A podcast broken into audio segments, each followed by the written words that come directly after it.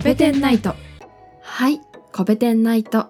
第3シーズン金星今回は第4回目になりますけれど。はい、今日は何の話をしましょう？今日は金星大気の延直構造の話をしたいと思います。はい。はい、延直構造。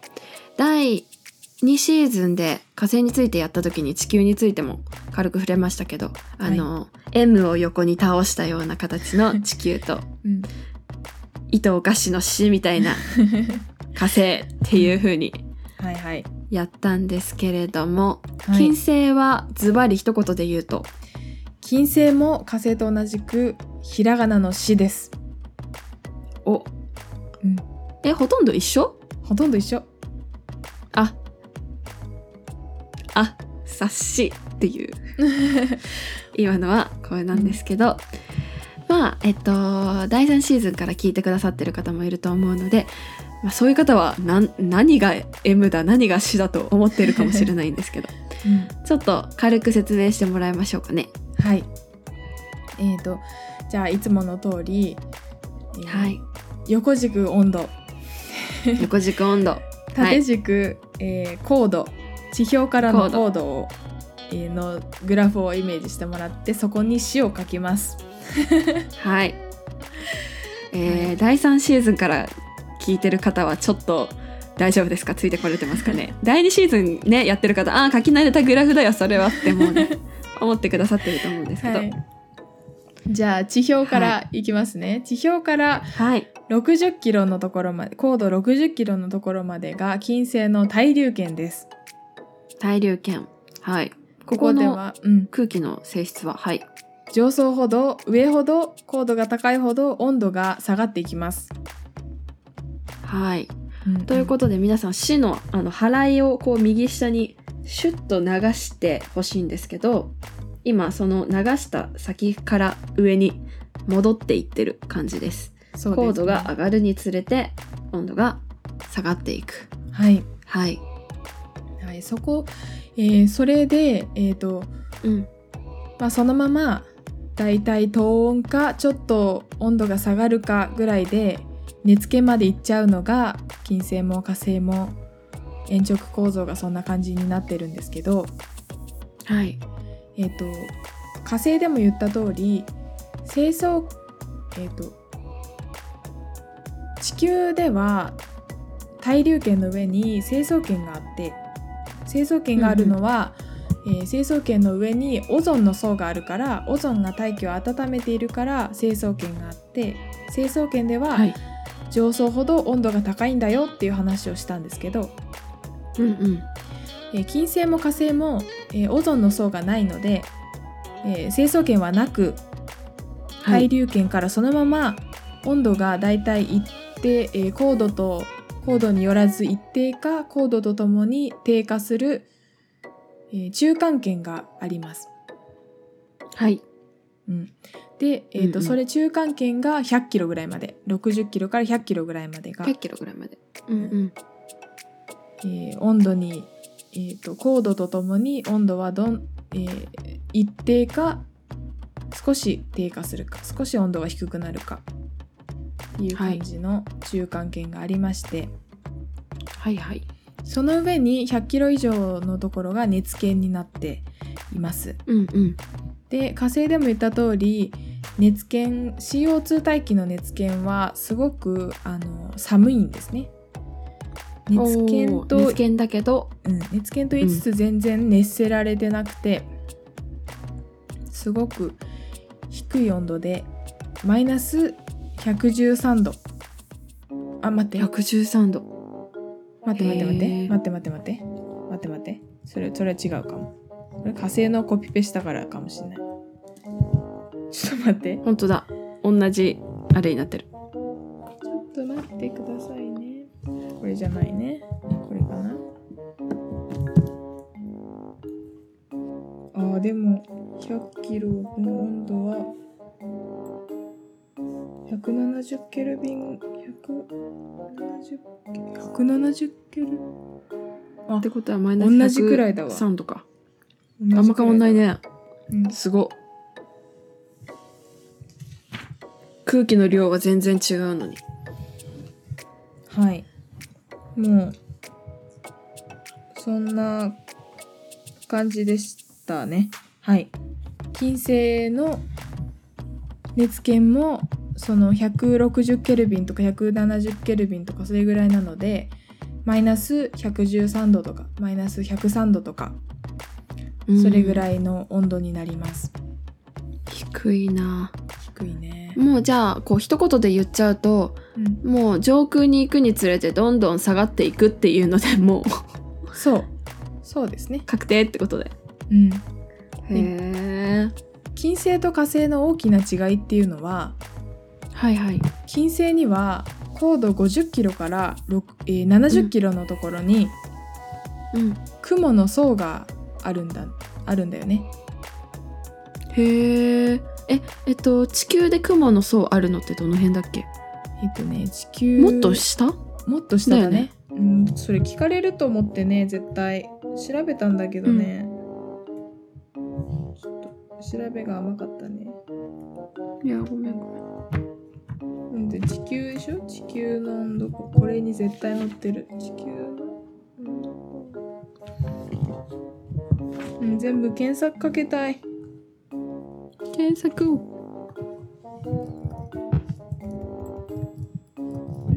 地球？地球の温度勾配書いてねえじゃねえか。雲すとか調べるぞ。てか雲ってウィキペディアがあるのが超ウケるんだけど地球の雲層。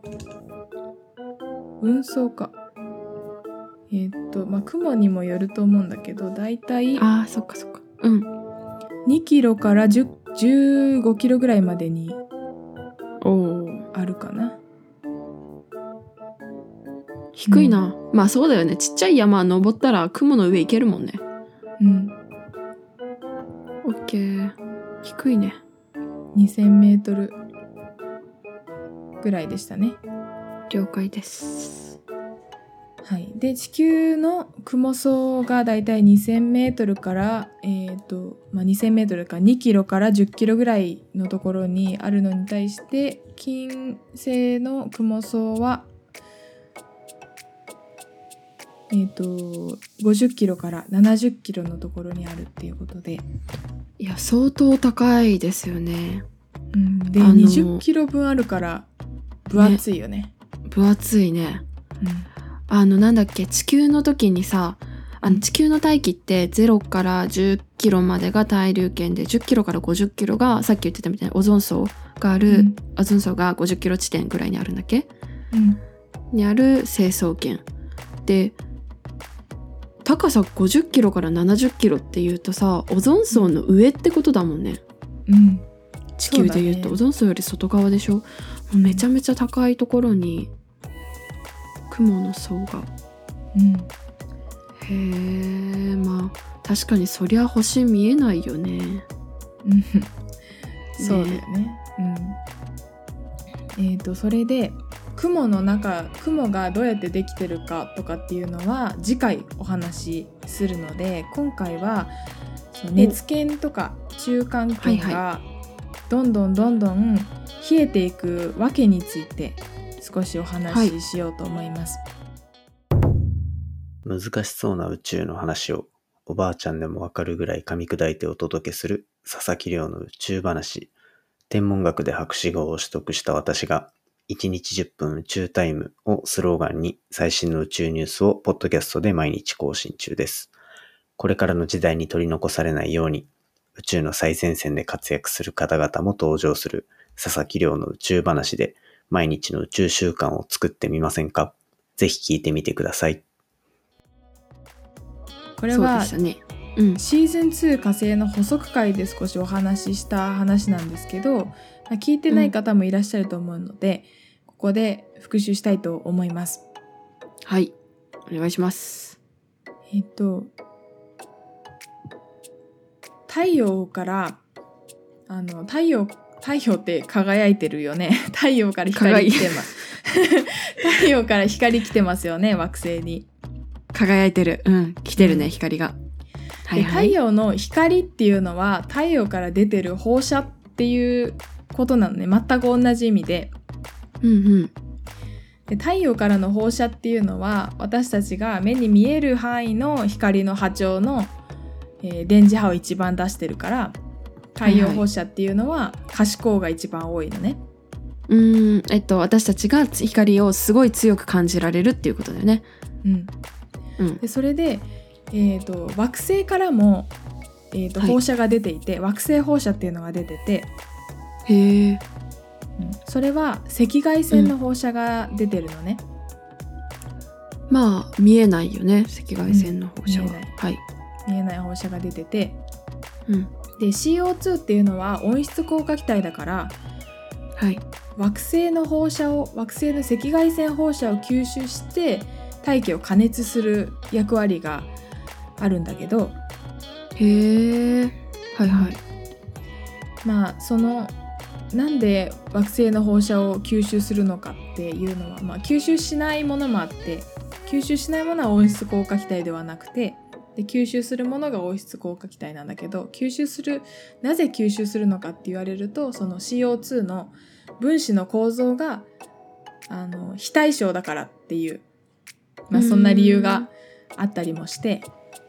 CO2 は、えー、と放射を吸収して大気を加熱する役割があります。はいでだから温室効果ガスって言われるんだねうん、で、えー、と放射のえ放射を吸収するってことは放射のエネルギー、電磁波のエネルギーを取り込むってことだから加熱につながるのね、エネルギーが高くなるから。うんうん。加熱するんだけどうん。でその逆の放射を出すっていう行為は逆に冷却につながるよね。うん。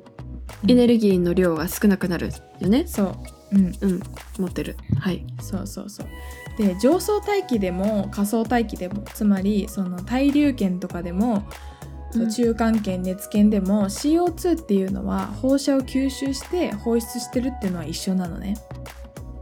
うんうんうん CO2 の役割は一緒で上層大気でも下層大気でも放射を取り込んで加熱して放出して冷却してるっていうのは一緒なの。はいだけどあの下層大気。地表に近い方の大気は温められるじゃん。温室効果だから。はいはいはい。温められてて上層大気っていうのは冷却されてってる。そのた高度とともに温度はどんどん下がっていくから冷却されてるよね。うんでこれはなぜかというと,、はいはい。えー、と下層大気はその地表に近い方の大気は大気の密度がすごく高いからあのうん。CO2 が出した放射っていうのはすぐに別の分子に別の気体分子に吸われる。別の気体分子が吸収するのね、はいはいはい。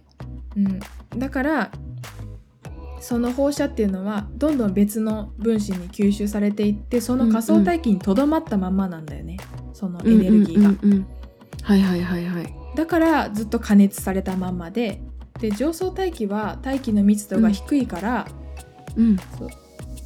CO2 が出した放射っていうのが他の分子に吸収されないで宇宙空間そのまま出てっちゃうのね。あー受け取ってもらえないんだ誰にも、うん、うそう。受け取ってもらえない可能性が高い。そうそうそうそう。あなんか、ーはいはいはいはい。切ないね。受け取ってもらえない、うん可能性が高いんだよね本当に。そうだってうね人がいないからそういうことだね。うん、ん。人じゃないけど CO2 がいないから。そう。だからー。CO2 があのかす、えー上層大気では CO2 は逆に冷却に働くんだよね。うーん。えっと下から受け取るえっとこれって少しずつ外側にこうエネルギーはえっと行ってるんだよね。惑星からのうんうん。赤外線だから、あそうそうそう。オッケーオッケー。で来てるんだけど上に上層に行くにつれて下から受け取る赤外線エネルギーよりもうん。出ていっちゃうエネルギーの方が少しずつ多くなってってそうそうそうそう。っていう感じかな？うん。で少しずつさなんていうかまあ気持ちが冷めていっちゃうんだねきっと。切な、う んそうだね。分かった分かった。うん。まあということでえー CO2 は仮想大気ではえー、と温室効果を発揮するけど上層大気では逆に冷却に働くと。大気を冷却すするという。そういったことで、えー、と中間圏や熱圏がどんどん冷やされているんじゃないかって考えられてるんだけどそれでもねこんだけ金星や火星の大気がの熱圏熱圏とか中間圏熱圏がこんなに寒くなっちゃう理由っていうのはあんまり説明しきれてないんだよね。へえさっき言ってた CO2 の冷却効果だけではここまでならないだろうってこと？うん、ここまでなんないだろうってことでだからまだまだこれは謎に包まれている問題ですね。なるほど。分かってることばっかりじゃないんだね。うん、いやそうなんーですね。そうなんですね。まあだからいいんでしょうね。こうまだ俺が解明してやるぞという 気概が出てくるんでしょう。はい、はい。ということで今回金星の鉛直構造について見てきました。火星とすごい似てたね。うん、まあ前回もちらっと聞いてたけど本当にひらがなの「し」を流した感じのまあもうどどんどんどんどん寒くなっていく感じでイメージしてもらえれば大丈夫かなと思います。はい、はい。ということで、じゃあ第4回はこの辺で第5回も聞いてください。番組の感想や私たち2人へのメッセージはコペテンナイトアットマーク Gmail.com copetennight アットマーク Gmail.com またはツイッターでハッシュタグコペテンナイトをつけてつぶやいてください。お待ちしています。春名誠の一人喋りのポッドキャストご飯のお供もチェックしてみてください。次回もお楽しみに。